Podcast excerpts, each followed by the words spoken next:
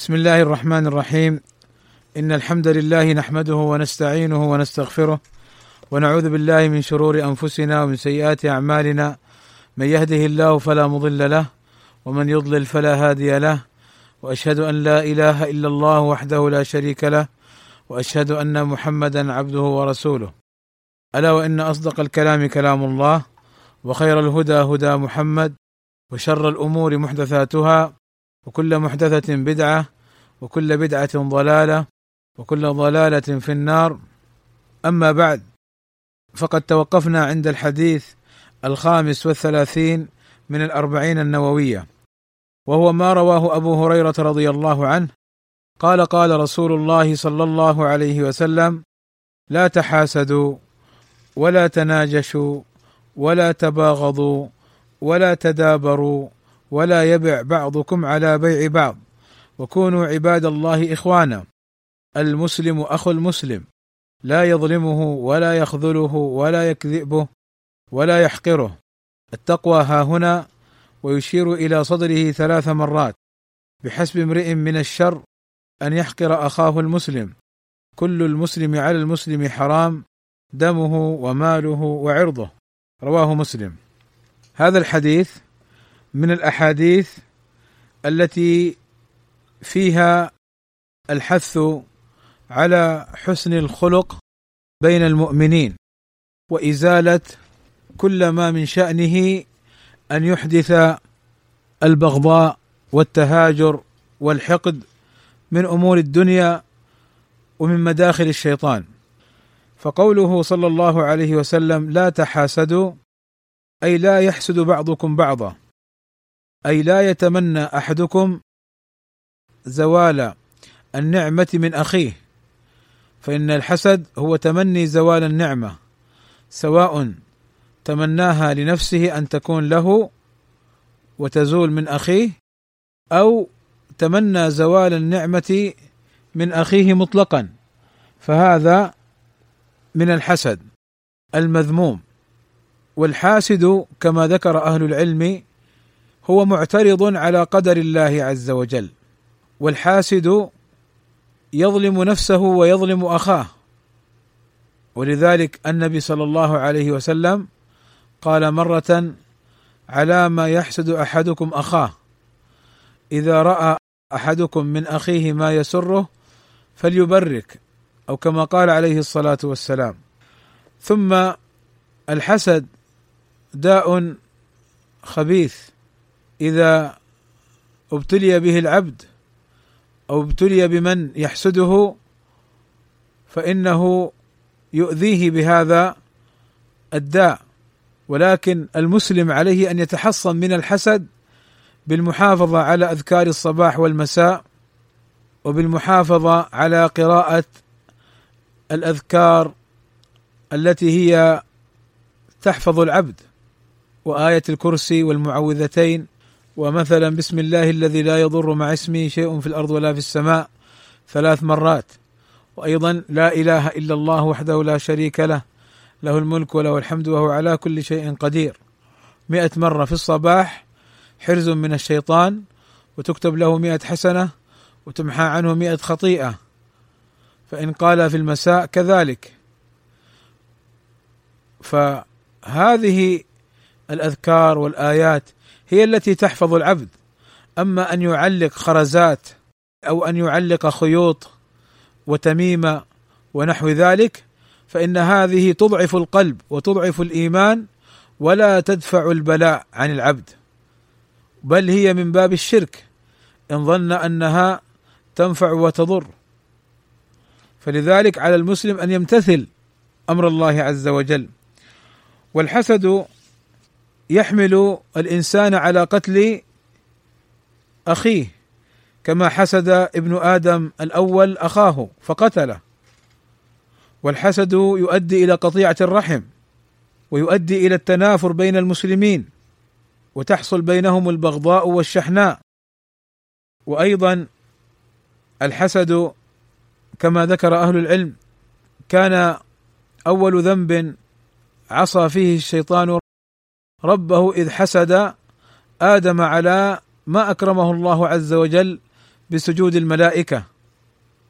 وأخبث ما يكون الحسد لما يكون بين طلبة العلم فيحسد أخاه على ما وهبه الله عز وجل من علم أو حفظ أو قدرة على الكلام أو ملكة في العلم لم يؤتها. ذاك الحاسد فيحسد أخاه على هذه النعمة. وطالب العلم ينبغي له أن يكون متخلقا بالأخلاق الشرعية وأن يكون أولى الناس بالحذر والتحذير من الحسد. فإن وقع بين طلبة العلم جر إلى التحاسد والبغضاء وجر إلى المعاندة.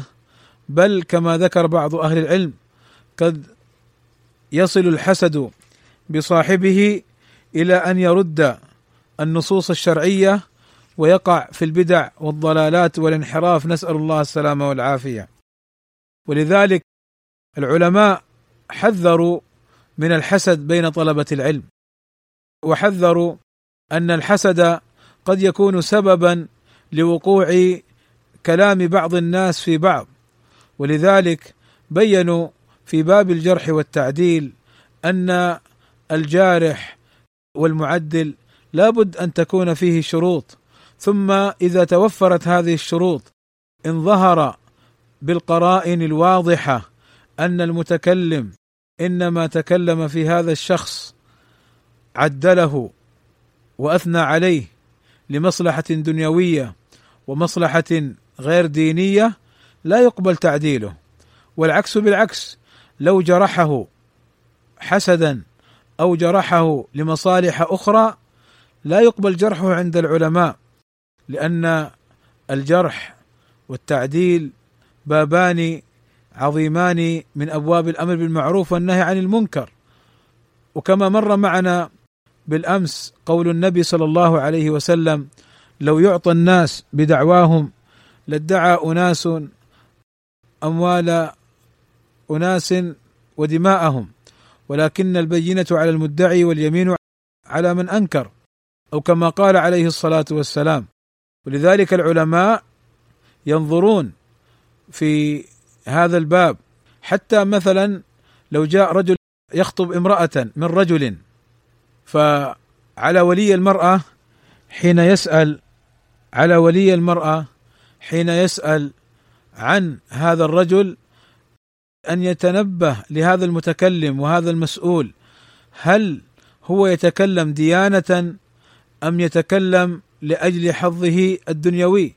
فقد يمدحه لصحبته معه وهو رجل سيء فتظلم موليتك ابنتك أو أختك. وقد يذمه حسدا وهو رجل طيب فتظلم موليتك.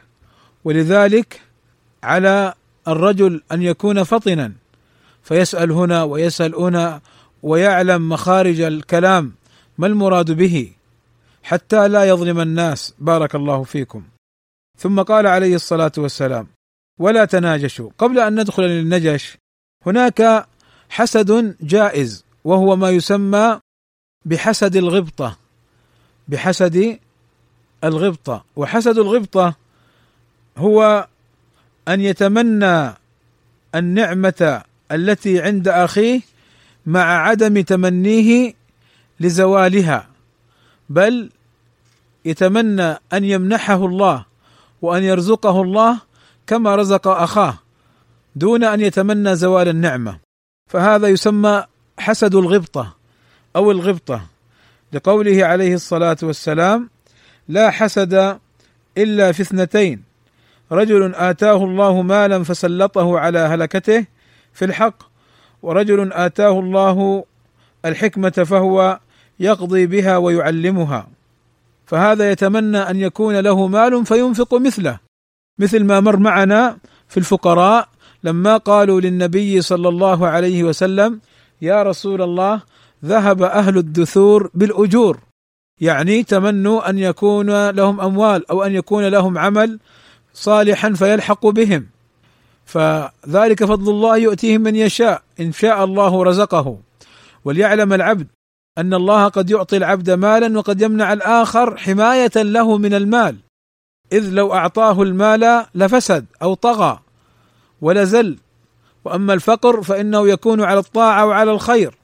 فقضاء الله وقدره للعبد كله خير. ثم قال عليه الصلاة والسلام ولا تناجشوا.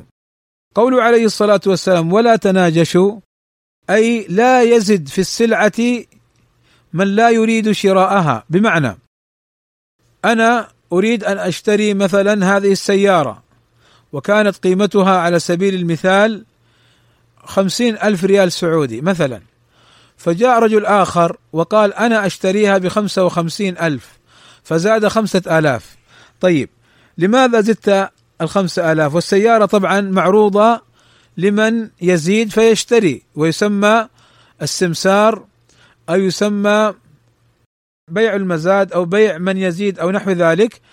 ف يجوز أن يزيد في السلعة من يريد شراءها. فهذا جائز. فلو أنا جاء هذا الشخص الآخر وزاد 55 فعلا ليشتريها فلا فلا يعتبر هذا نجش. لأن النجش معناه في اللغة الإثارة والتحريك والزيادة. ف ومنه نجش الصوف أي أثاره. فإذا كان زاد في السلعة إضرارا بأخيه فهو لما قال بخمسة وخمسين أنا سأقول بستة وخمسين أو مثلا بستين فأشتريها بستين ألف كنت ممكن أشتريها بخمسين ألف. فإن قيل طيب هذا فيه ربح للتاجر أقول ربح للتاجر لو كان يريد هذاك الآخر شراؤها. وأما إذا ما أراد شراؤها وزاد في قيمة السلعة فهذا نجش وفيه إضرار بأخيه. والنجش زيادة في القيمة سواء كان متفقا مع صاحب السلعة أو لا. كله حرام. والمقصود أن لا يؤذي المسلم أخاه بأي نوع من أنواع الزيادة لا في مال ولا في أمر من أمور الدنيا بحسد ونحو ذلك كما سيأتي. ثم قال ولا تباغضوا. يعني لا يبغض بعضكم بعضا يعني يكره بعضكم بعضا. فيكون بينكم البغضاء والشحناء والحقد الدفين. فتنتفي الأخوة وتنتفي الألفة والمحبة في الله وتضعف أواصر الأخوة في المجتمع. مما يضعف المجتمع ويورث الفتن والبلابل والتقاطع والتهاجر في المجتمع المسلم. المسلم كما أخبر النبي صلى الله عليه وسلم كما مر معنا لا يؤمن أحدكم حتى يحب لأخيه ما يحب لنفسه من الخير. وأيضا مر معنا أو سمعنا كثيرا المسلم أخو المسلم. وسيأتينا هذا إن شاء الله. وأيضا مثل المؤمنين في توادهم وتعاطفهم وتراحمهم كمثل الجسد إذا اشتكى منه عضو تداعى له سائر الجسد بالسهر والحمى أو كما قال عليه الصلاة والسلام. وقد مر معنا بالأمس القريب أن الأخوة بين المسلمين والتآلف هذا مطلب شرعي وأمر مرغب فيه بأدلة الكتاب والسنة. فمنها هنا نهى النبي صلى الله عليه وسلم أن يبغض بعضنا بعضا. وقوله صلى الله عليه وسلم لا تباغضوا يعني لو جاء الشيطان وحرك في نفسك بغض أخيك لا تلتفت إليه. وأزل الأسباب التي تؤدي إلى البغضاء بينكم. فإن كان مالا فأرجعه له وإن كان كلاما فاعتذر منه. وإن كان سوء ظن فبين له لأن الشيطان له مداخل على الإنسان يضله ويحرفه وحريص على أن يفرق بين الاثنين. وأقرب الشياطين ومرده الشياطين للشيطان من يفرق بين المرء وزوجه. فهذا الذي يحصل أو يحدث الطلاق بين الرجل والمرأة هذا حبيب الشيطان من جنوده ويقول له أنت أنت. فلذلك على المسلم أن يتنبه لهذا. فلا يبغض إخوانه ولا يقع فريسة للشيطان فيقع في الطلاق ثم يندم. إذا لم يكن هناك عذر شرعي وقناعة تامة وبذل للأسباب فيستعجل بالطلاق فيندم. والله عز وجل قد جعل له مندوحة قد جعل له سعة. من الوقت يختار ويفكر ويستخير فيوقع طلقة واحدة واعطى له وقت ثلاث حيض أو ثلاثة أشهر إن لم تكن تحيض أو مدة حملها إن كانت حاملا. فيأتي الشيطان ويستعجل فيطلق ثلاث تطليقات واحيانا يطلق ألف تطليقة ثلاثة تقع على قول بعض أهل العلم والبقية مردودة على وجهك. أيها الزوج الذي أطعت الشيطان كما قال بعض السلف والبقية مردودة على وجهك. فإذا بارك الله فيكم هذا باب مهم. ولذلك على طلبة العلم أن يحرصوا على بث مثل هذه الأمور. أعني المحبة والمودة وإزالة البغضاء. فلا يليق بطالب العلم السلفي أن يسعى بالفرقة بين إخوانه السلفيين ولا يليق بطلاب العلم السلفيين أن يبغض بعضهم بعضا حسدا أو لأمر من أمور الدنيا. أما إن كانت البغضاء للدين ولمخالفة شرع الله فإن النبي صلى الله عليه وسلم لم يكن يغضب إلا إذا انتهكت محارم الله فإنه يغضب. والنبي صلى الله عليه وسلم أمرنا وحذرنا من أهل الأهواء والبدع وإنما كلامي بين الإخوة السلفيين فيما بينهم. فتجد هذا يبغض هذا وهذا يحارب هذا وتسأل ما السبب؟ لا سبب. إلا أمور دنيوية وإلا مداخل شيطانية. فيفرقون بين الأخ وأخيه وبين الابن وأبيه ويسعون في ذلك. فهذا لا يليق بنا نحن المسلمين عموما ونحن السلفيين خصوصا. بارك الله فيكم. لابد أن نتواضع لله وأن نزيل هذه الأسباب وأن نسعى إلى الصلح والإصلاح بين المسلمين. والإنسان إذا تنازل عن حقه فإن الله يرفعه ويعوضه بالأجر. فمن تواضع لله رفعه. ولبيت في ربض الجنة لمن ترك المراء ولو كان محقا. أيضا هذا من أسباب التباغض المراء والجدال والتناحر بين الإخوان هذا يتكلم. فتجد السلفيين في التويتر وفي الواتساب وفي مواقع التواصل أمام الناس. هذا يشتم وهذا يؤازر وهذا يكشف امرا وهذا يطرح كلاما والنار تشتعل تشتعل بين السلفيين. هل هذا امتثال لأمر النبي صلى الله عليه وسلم؟ ولا تباغضوا ولا تدابروا. المسلم أخو المسلم لا يظلمه ولا يخذله ولا يكذبه ولا يحقره كما سيأتينا. فبارك الله فيكم. هذه نصيحة لنفسي ونصيحة لإخواني جميعا أن نتنبه لمزالق الشيطان. سبحان الله. أخوك يتوافق معك في المنهج. ويتوافق معك في العقيدة ويتوافق معك في معاداة أهل البدع. لماذا تكشر عن أنيابك؟ ولماذا تغرس فيه أظفارك؟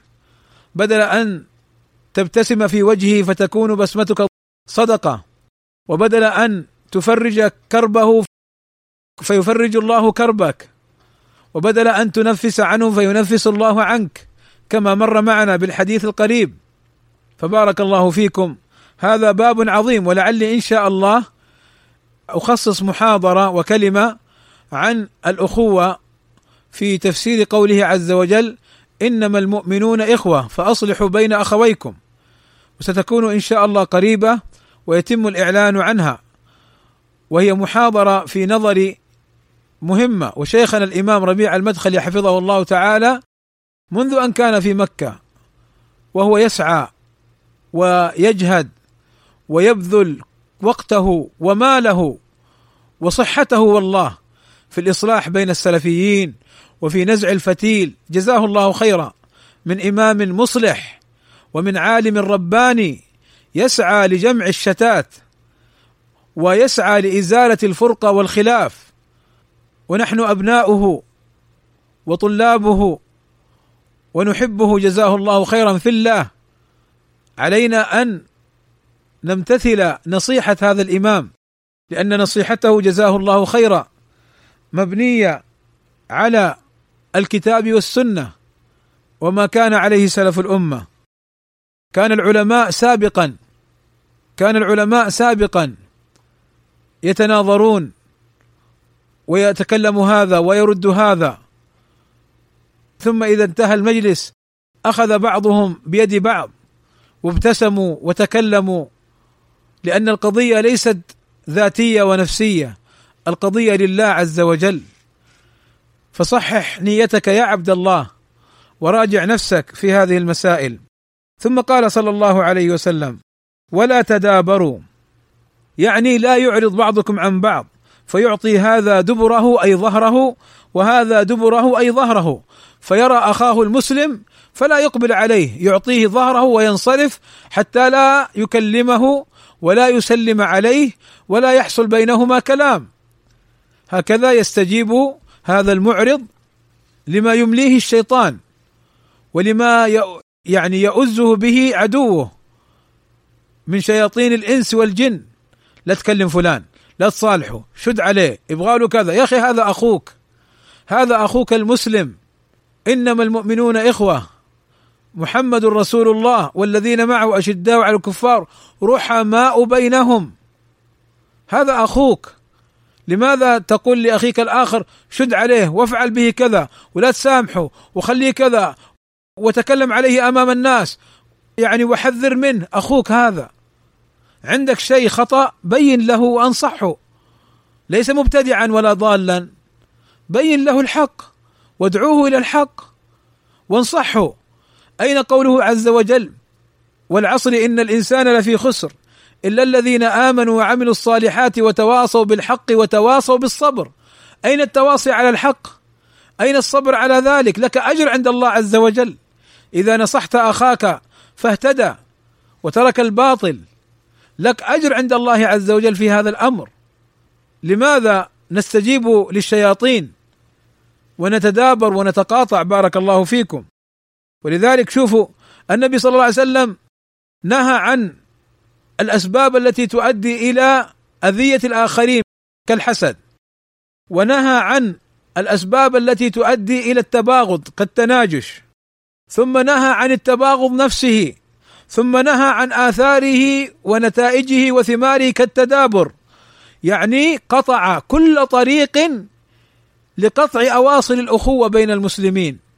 وأنت يا عبد الله تهجر أخاك وتؤذيه وتسعى لمقاطعته وعدم الاتصال به بل ترى اتصاله ولا يعني تتواصل معه لغير عذر شرعي. فهذا لا شك يخالف حديث النبي صلى الله عليه وسلم. وأيضا التدابر لما يراك هذاك أنك أدبرت عنه يزداد غيظا ويزداد حقدا وبغضا. فلماذا؟ لماذا تدبر عن أخيك؟ بارك الله فيكم. ثم قال صلى الله عليه وسلم ولا يبع بعضكم على بيع بعض. يعني أراد صلى الله عليه وسلم أن المسلم إذا اشترى أخاه سلعة لا يذهب لصاحب السلعة. طبعا يشتري السلعة وما قبضها ما استلمها. فيذهب إلى صاحب السلعة فيقول له اعطني أو أنا أشتري منك هذه السلعة التي بعتها لفلان بعشرين أنا أشتريها منك بخمسة وعشرين فيعطيه ثمنا أكثر طبعا فلان البائع لو باعه والثاني علم ما الذي يحصل؟ يحصل البغضاء والتدابر والشحناء وربما المقاتلة لا يجوز أن تبيع على بيع أخيك ولا يجوز كما قال العلماء لأنه لفظ البيع يشمل البيع ويشمل الشراء وقد جاء ولا يشتري بعضكم على شراء أخيه ولا يجوز أيضا العكس. لو أخوك اشترى السلعة بثلاثين ريال فلا تأتي إليه وتقول له أنا أعطيك سلعة أحسن منها بخمسة وعشرين. فإن هذا لا يصلح. وهذا مثال. يعني كل أمر يؤدي إلى البغضاء ويؤدي إلى الأذية ويؤدي إلى الشحناء فلا تفعله يا عبد الله لأنه هذا نهي. لا تدابروا نهي لا تباغضوا نهي لا تحاسدوا نهي لا يبع بعضكم على بيع بعض. هذا أيضا نهي والنهي يقتضي التحريم. يعني ليس امرا مكروها يثاب تاركه ولا يعاقب فاعله. لا هذا أمر محرم. هذا أمر محرم. ولذلك النبي صلى الله عليه وسلم قال دعوا الناس يرزق الله بعضهم من بعض. كما قال عليه الصلاة والسلام. ثم قال عليه الصلاة والسلام وهذه الخلاصة والنتيجة والثمرة وكونوا عباد الله إخوانا. يعني إذا أزلتم الأسباب التي تؤدي إلى التخالف وإلى المقاطعة والمدابرة و و و إلى آخره فكن أخا لأخيك المسلم. فأنتم عباد الله هذا تذكير. تذكير بأننا عباد لله والله الذي أمرنا بالأخوة ونهانا عن كل ما فيه سبيل للقطع الأخوة كما قال الله عز وجل في سورة الحجرات لما ذكر سبحانه وتعالى قوله إنما المؤمنون إخوة فأصلحوا بين أخويكم فإنه سبحانه وتعالى ماذا قال بعد أن أمر بالصلح بين الأخوين؟ قال يا أيها الذين آمنوا لا يسخر قوم من قوم عسى أن يكونوا خيرا منهم ولا نساء من نساء عسى أن يكن خيرا منهن ولا تلمزوا أنفسكم ولا تنابزوا بالألقاب بئس الاسم الفسوق بعد الإيمان. ما يجوز لك أن تقول لأخيك يا دبة أو يا أعور أو يا أسود أو مثلا إذا كان طويل ونحيف مثلا فتقول يا مسواك أو يا عصا.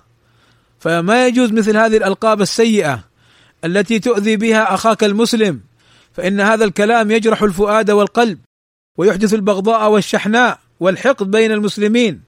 ومثل ما يقولون العامة لا تخفف دمك وتستسهل هذا الكلام فإن الإنسان قد يقول الكلمة من سخط الله لا يلقي لها بالا فتهوي به في النار سبعين خريفا أو كما قال عليه الصلاة والسلام تؤذيه بكلام تجرحه. وكما قال النبي صلى الله عليه وسلم لمعاذ حين سأله معاذ رضي الله عنه لما قال النبي لمعاذ أولا أدلك على ملاك ذلك كله؟ كف عليك هذا وأمسك بلسانه. قال معاذ أئنا لمؤاخذون بما نتكلم به يا رسول الله؟ قال ثكلتك أمك يا معاذ. وهل يكب الناس على مناخرهم أو قال على وجوههم إلا حصائد ألسنتهم؟ فتنبه يا عبد الله. واحذر من سخط الله وإحذر من الأمور التي تؤدي إلى القطيعة وتؤدي إلى التنافر بين المسلمين وإلى التدابر والتقاطع. وكونوا عباد الله إخوانا. شوف بارك الله فيكم انظروا كونوا أمر والأمر يقتضي الوجوب. يعني أخوك إن لم تحبه فلا تبغضه فلا أقل من أن تعامله بحق أخوة الإسلام فلا تؤذيه ولا تبغضه ولا تتسبب في إيذائه ولا تشعره بالبغض لأنه أخوك فأخوة الدين أقوى من أخوة النسب إنما المؤمنون إخوة. بارك الله فيكم. ثم قال صلى الله عليه وسلم الآن يترتب ويذكر أمور مهمة. المسلم اخو المسلم لا يظلمه لا يتسبب في ظلمه ولا يعين على ظلمه بل المسلم ينصر أخاه ويذب عن أخيه. فإن النبي صلى الله عليه وسلم قال من ذب عن عرض أخيه ذب الله عن عن وجهه النار يوم القيامة. أو كما قال عليه الصلاة والسلام فإياك وظلم إخوانك. أو السعي في ظلمهم. ولا تعن يا عبد الله من كان ظالما في ظلمه. ولا تتسبب يا عبد الله في ظلم إخوانك. فتعلم أن فلان لو علم أن فلانا قال كذا أو عمل كذا فإنه يظلمه ويؤذيه. يأخذ ماله أو يضربه أو يشتمه أو يحذر منه. ظلما وعدوانا فلا تفعل هذا. بعض الناس نسأل الله السلامة والعافية كالأطفال لا عقول لهم. يسمع الشيء يروح ينقله لفلان وفلان مما يؤدي إلى الفرقة والشتات. كالطفل لا يميز بين الصالح والطالح بل ربما الطفل ما نقل مثل هذه الأمور وهذا يسعى لنقلها. فهؤلاء نذكرهم بأحاديث النميمه فلا يدخل الجنة قتات أي نمام. بارك الله فيكم. فلذلك قال لا يظلمه ولا يخذله يعني ينصره. فإذا رآه مظلوما نصره إن استطاع كل على حسب قدرته. فإن لم يستطع نصرته فلا يعن على ظلمه وخذلانه. فلا يعن على ظلمه وخذلانه. ولا يسلمه للأعداء ولا يمكنهم منه بل يحاول نجدته. ويحاول نصرته ويحاول دفع الأذى عنه. لماذا؟ لأنه أخوك. أخوك في إيش؟ أخوك في الدين وأخوة الدين أقوى من أخوة النسب. قال ولا يخذله. ولذلك جاء في حديث انصر أخاك ظالما أو مظلوما. قالوا يا رسول الله إذا كان مظلوما يعني معلوم كيف ننصره ولكن كيف إن كان ظالما؟ قال تمنعه من الظلم أو كما قال عليه الصلاة والسلام. ثم قال ولا يكذبه أي لا تكذب عليه في المعاملة. ولا تعين على الكذب عليه بل تكن معه صادقا وتحب له ما تحب لنفسك من الخير. ثم قال ولا يحقره أي لا يزدريه ولا يشينه ولا يقلل من أمره. لأن المسلم عند الله عظيم. فعظمة المسلم كما جاء عن ابن عمر عظمة المؤمن أنها أعظم من الكعبة عند الله عز وجل. فلذلك بارك الله فيكم. يقول النبي صلى الله عليه وسلم ولا يكذبه. يعني لا تكذب عليه ولا تعن على الكذب عليه. قال ولا يحقره كما سبق. ثم قال عليه الصلاة والسلام التقوى ها هنا. يعني الباعث على التقوى والعبرة في أمر التقوى. ليس أن تتظاهر بالخشوع وقلبك لا خشوع فيه ولا أن تتظاهر بالورع والتقوى وقلبك قلب ذئب كما يظهر بعض الناس نفسه بأنه مشفق على إخوانه لا يحب أكل مالهم ولا يحب إيذاءهم. وهو كالأفعى وكالعقرب من أسفل يؤذيهم ويلعب عليهم. فإن التقوى ها هنا في القلب.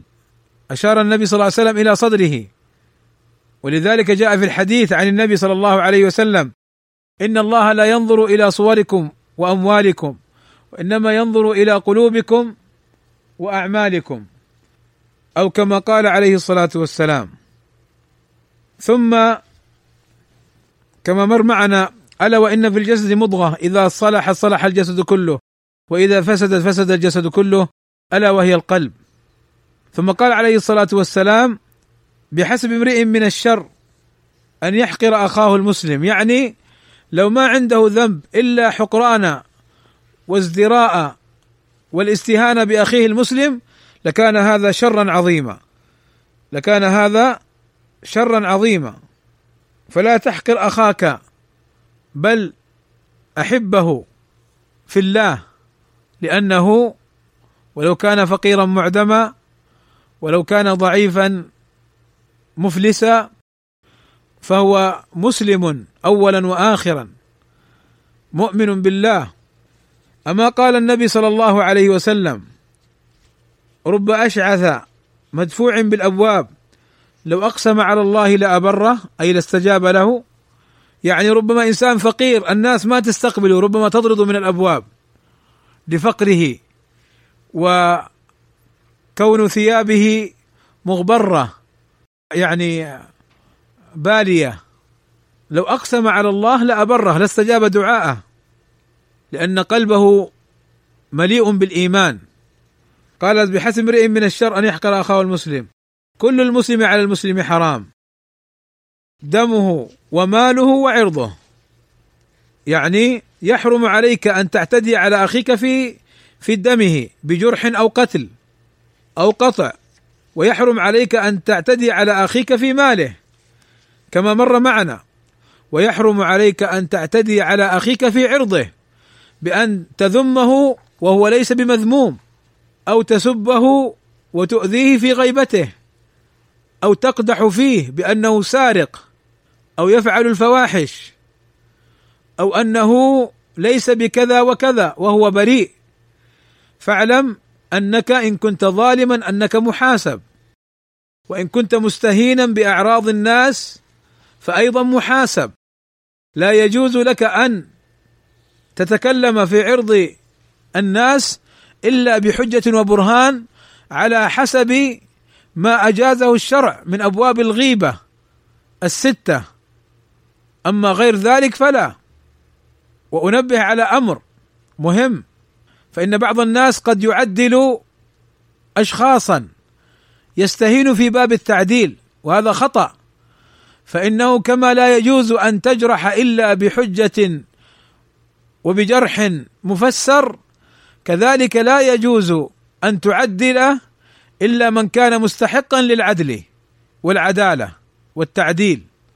فإن هذا ظلم. أن تزكي المجروحين ظلم. وأن تجرح المعدلين ظلم. والعدل أن تزكي المعدل وتجرح المجروح. الحديث السادس والثلاثون. عن أبي هريرة رضي الله عنه قال: قال رسول الله صلى الله عليه وسلم: من نفس عن مؤمن كربة من كرب الدنيا نفس الله عنه كربة من كرب يوم القيامة. ومن يسر على معسر يسر الله عليه في الدنيا والآخرة.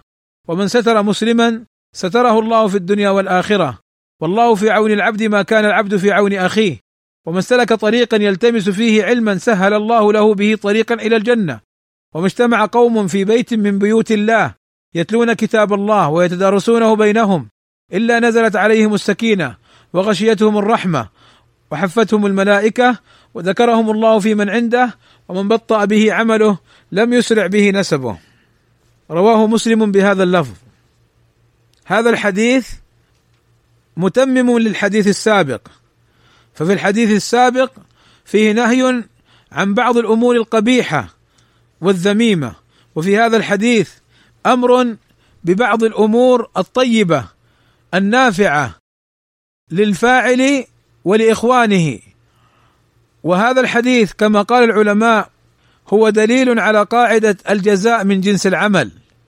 فقال عليه الصلاة والسلام من نفس عن مؤمن أي مؤمن بعض الناس ما يشتغل إلا بأناس معينين من أقربائه مثلا أو بأناس معينين من حزبه وجماعته أما إخوانه الآخرين فلا يعن مع قدرته على إعانتهم. فهذا خطأ لأنهم كلهم إخوانك. إذا استطعت أن تنفس عن أي أحد من إخوانك فنفس عن كربته والكربة هي شدة والضيق. فإذا وجدت أخاك في كرب وضيق إما لقلة مال وإما لعدم العمل وإما لبعض الأمور التي يحتاج فيها إلى النصح والتوجيه والإعانة فتنفس عنه بكلام يريحه فلا تبخل على أخيك. فإن نفست عنه في الدنيا فإن الله ينفس عنك كربة من كرب يوم القيامة. أجر عظيم على عمل يسير جدا. ماذا تخسر لو نفست عن أخيك كربة؟ فسددت عنه دينا أو قضيت له امرا أو أعنته على أمر كان يحدث له الضيق والتعب والكربة فنفستها عنه. بارك الله فيكم. ثم قال ومن يسر على معسر يسر الله عليه في الدنيا والآخرة.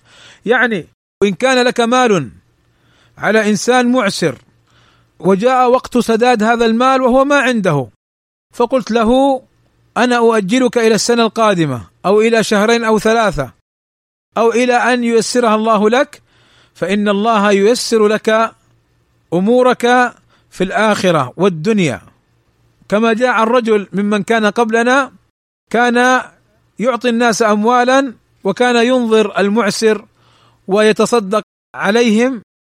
فذكر النبي صلى الله عليه وسلم أن الله يسر عليه كما يسر على الناس في الدنيا. ولاحظ أن الله ييسر عليك في الدنيا والآخرة. وهذا كثير من الناس يحب التيسير في الأمور.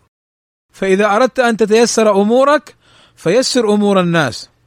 أيضا المعسر ليس فقط أن يكون يعني ممن لك دين عليه قد يكون على شخص آخر فتعينه على السداد أو تشفع له على التأخير.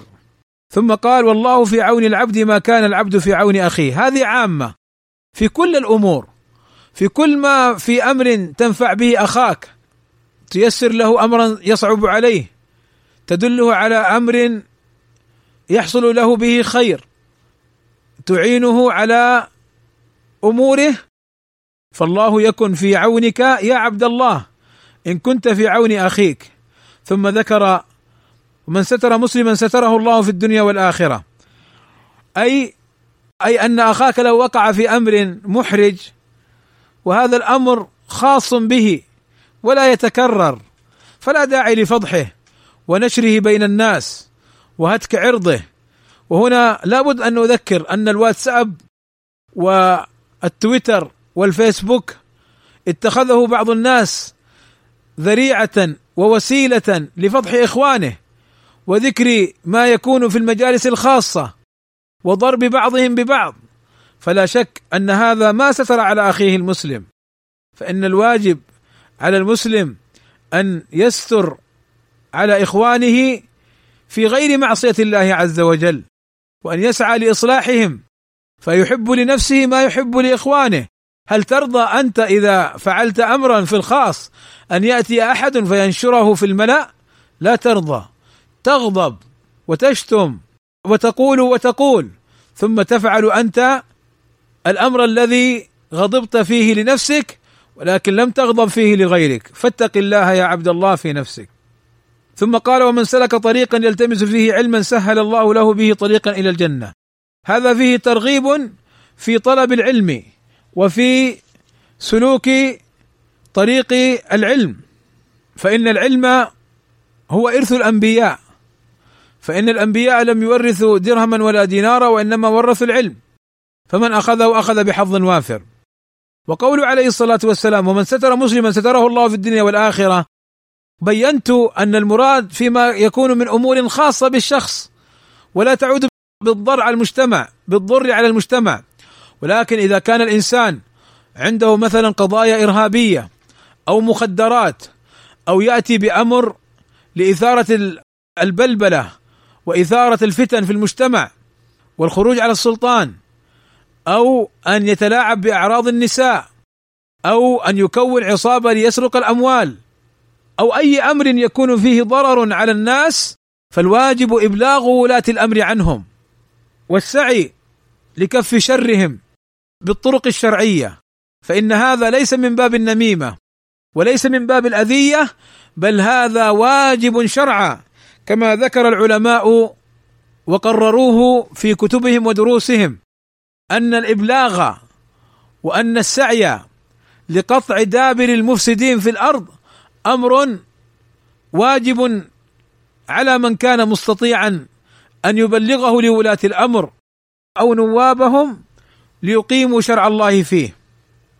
ثم كما سبق أن طلب العلم يسهل طريقا إلى الجنة لأنه يتعلم الخير فيفعله ويتعلم الشر فيجتنبه. تعلمت الشر لا للشر ولكن لتوقيه. ومن لم يعلم الخير من الشر يقع فيه. وكان حذيفة يسأل النبي صلى الله عليه وسلم عن الشر مخافة أن يدركه. فالعلم نافع لأصحابه.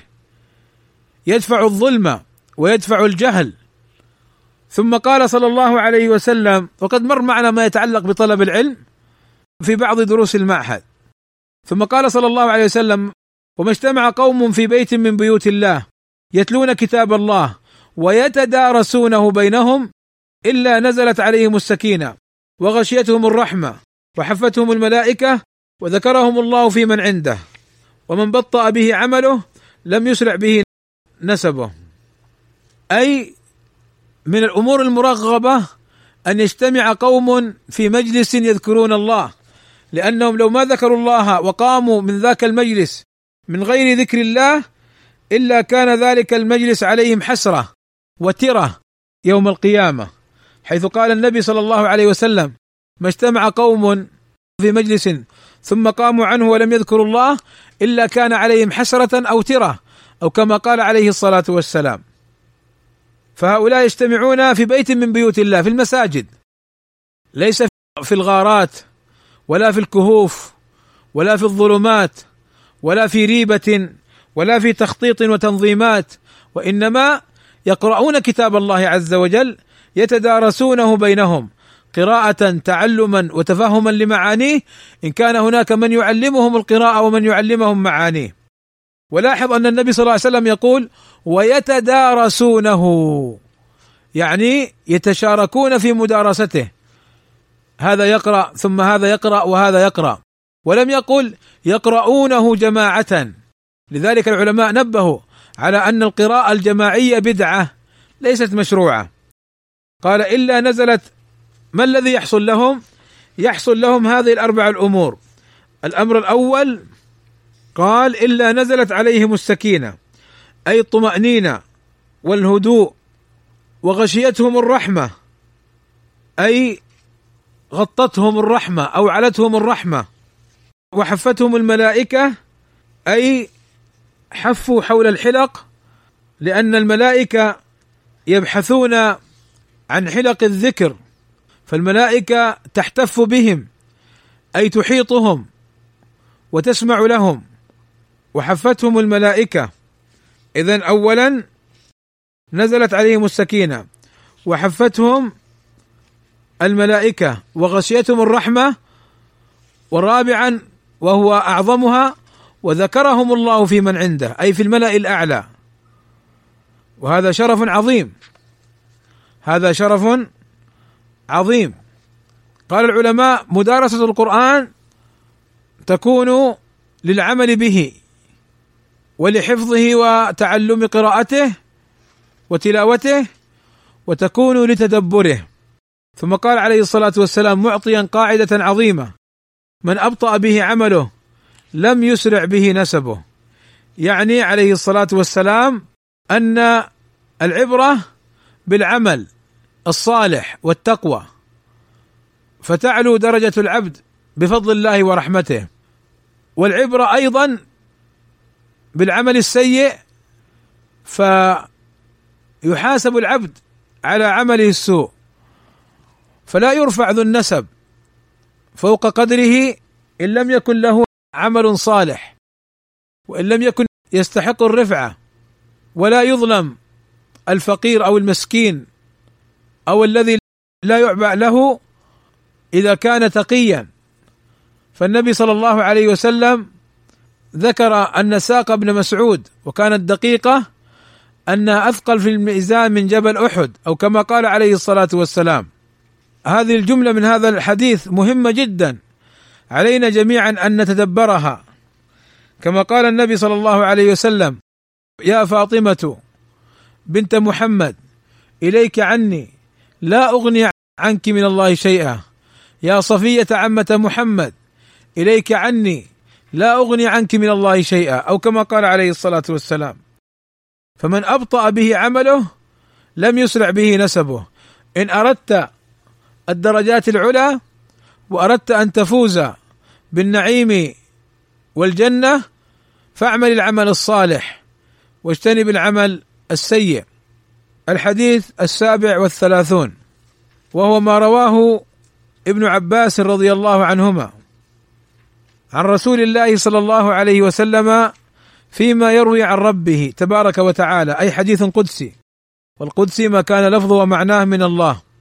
إن الله تعالى كتب الحسنات والسيئات ثم بين ذلك فمن هم بحسنة فلم يعملها كتبها الله عنده حسنة كاملة وإن هم بها فعملها كتبها الله عز وجل عنده عشر حسنات إلى سبعمائة ضعف إلى أضعاف كثيرة وإن هم بسيئة فلم يعملها كتبها الله عنده حسنة كاملة وإن هم بها فعملها كتبها الله له سيئة واحدة. رواه البخاري ومسلم. هذا الحديث يبين لنا سعة رحمة الله وفضله على عباده. ويبين لنا أننا فقراء إلى الله عز وجل. والله غني عنا. فالله عز وجل بين أنه كتب وقدر في اللوح المحفوظ.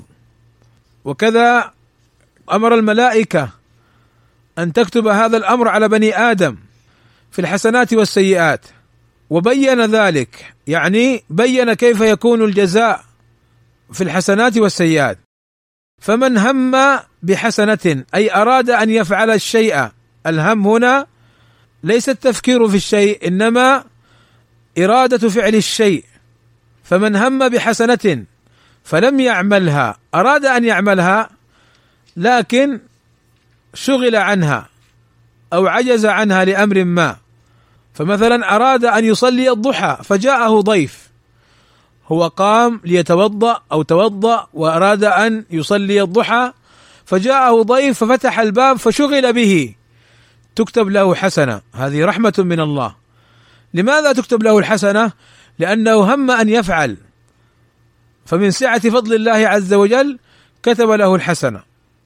والحسنة هنا ليست حسنة مبعضة يعني نصف أو ثلث.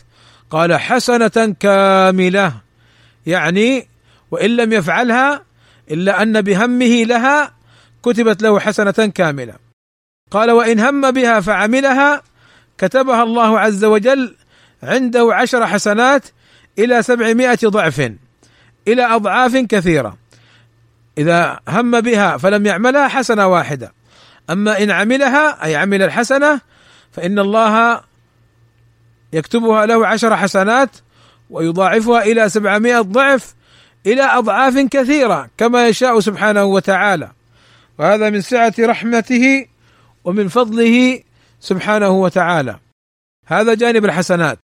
وأما جانب السيئات فإن هم بسيئة فلم يعملها كتبها الله عنده حسنة كاملة. هم بسيئة أي أراد أن يفعلها وأراد أن يعملها ولكن لم يعملها لله خوفا من الله وطلبا للثواب من الله كتبها الله عنده حسنة كاملة. لماذا كتبها الله لماذا تكتب له حسنة؟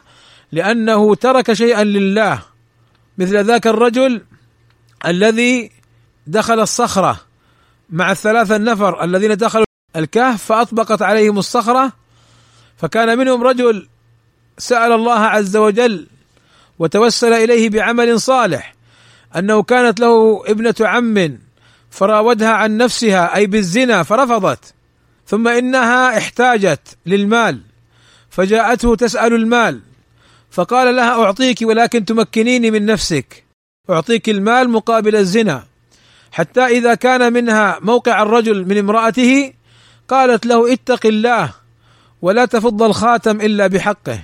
فقام عنها وقال لها يعني اذهبي وخذي المال. فعفى عنها فذكرته بالله فتذكر.